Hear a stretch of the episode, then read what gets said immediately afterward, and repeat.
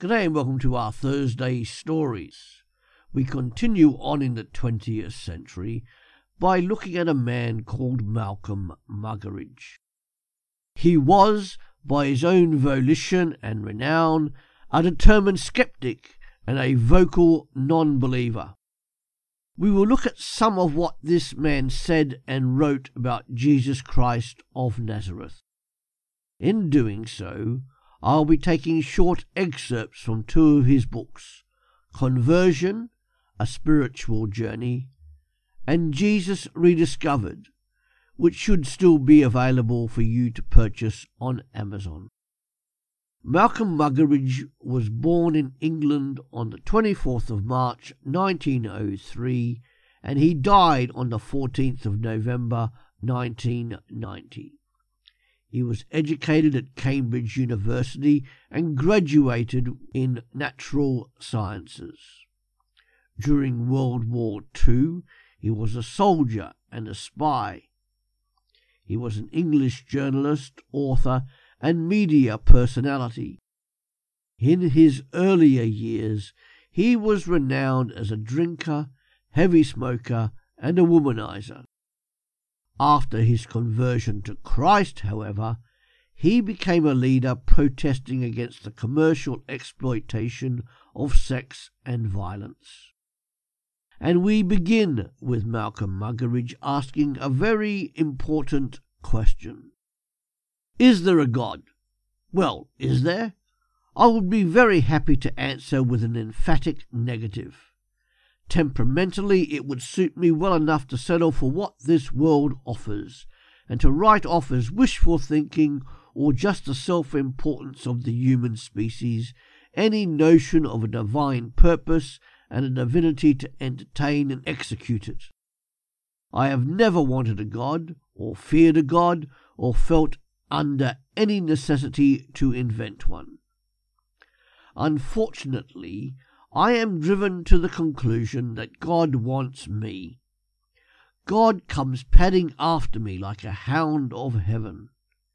His shadow falls over all my little picnics in the sunshine, chilling the air, draining the viands of their flavour, talk of its sparkle, desire of its zest. God takes a hand as history's compère.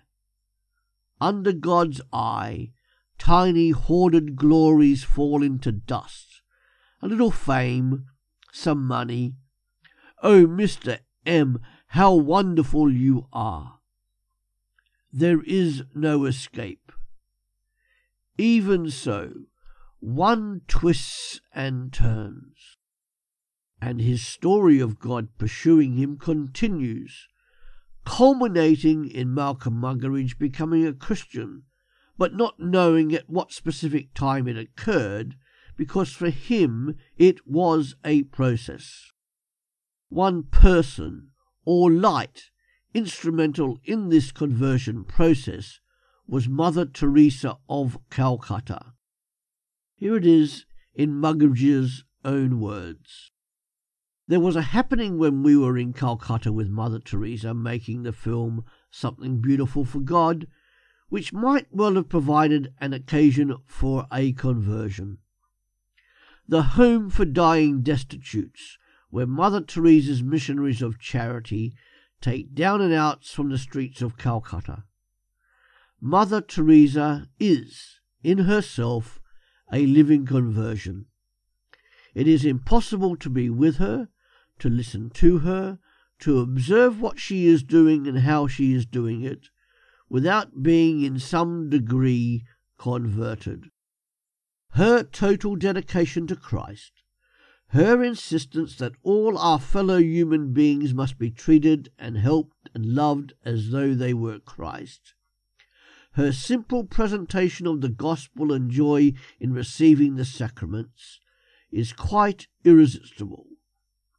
There is no book I've ever read, or discourse I've ever heard, or service I've ever attended, no human relationship or transcendental experience which has brought me nearer to Christ or made me more aware of what the Incarnation signifies for us and requires of us.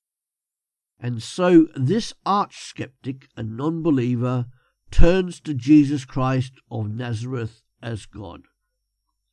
God had indeed been pursuing him and using people such as Mother Teresa of Calcutta to bring Malcolm Muggeridge to a living faith in Jesus Christ. So, what was this man's view of Christianity now? Let's hear it again from his own writings.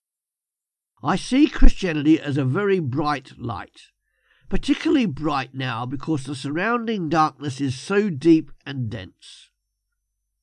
A brightness that holds my gaze inexorably, so that even if I want to, and I do sometimes want to, I can't detach it. Christ said he was the light of the world, and told us to let our light shine before men. To partake of this light, to keep it in one's eye, is heaven. To be cut off from it is hell. Away from the light, one is imprisoned in the tiny, desolate dungeon of one's ego. When the light breaks in, suddenly one is liberated, reborn. Powerful words from this convert, even with a brief glimpse at what he had to say. And what is the relevancy of this Christianity to the world today? This Christianity which Malcolm Muggeridge once cast off as nonsensical and controlling drivel? What we continue to call the Western civilization, after all, began with Christian revelation, not the theory of evolution.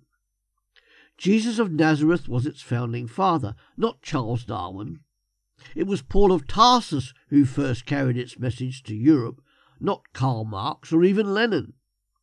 Jesus, by dying on the cross, abolished death wishing. Dying became thenceforth life's glory and fulfillment.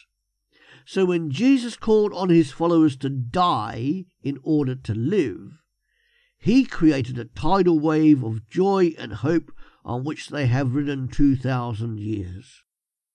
This was all part of the journey of faith for Malcolm Muggeridge former skeptic and unbeliever, who turned to Christ when he realized that God was pursuing him and using light such as Mother Teresa to bring Malcolm to faith. That was his story. But what is your story? Are you yet a Christian? If you're not, then you need to turn to Christ right now. There are details on this website www.partakers.co.uk.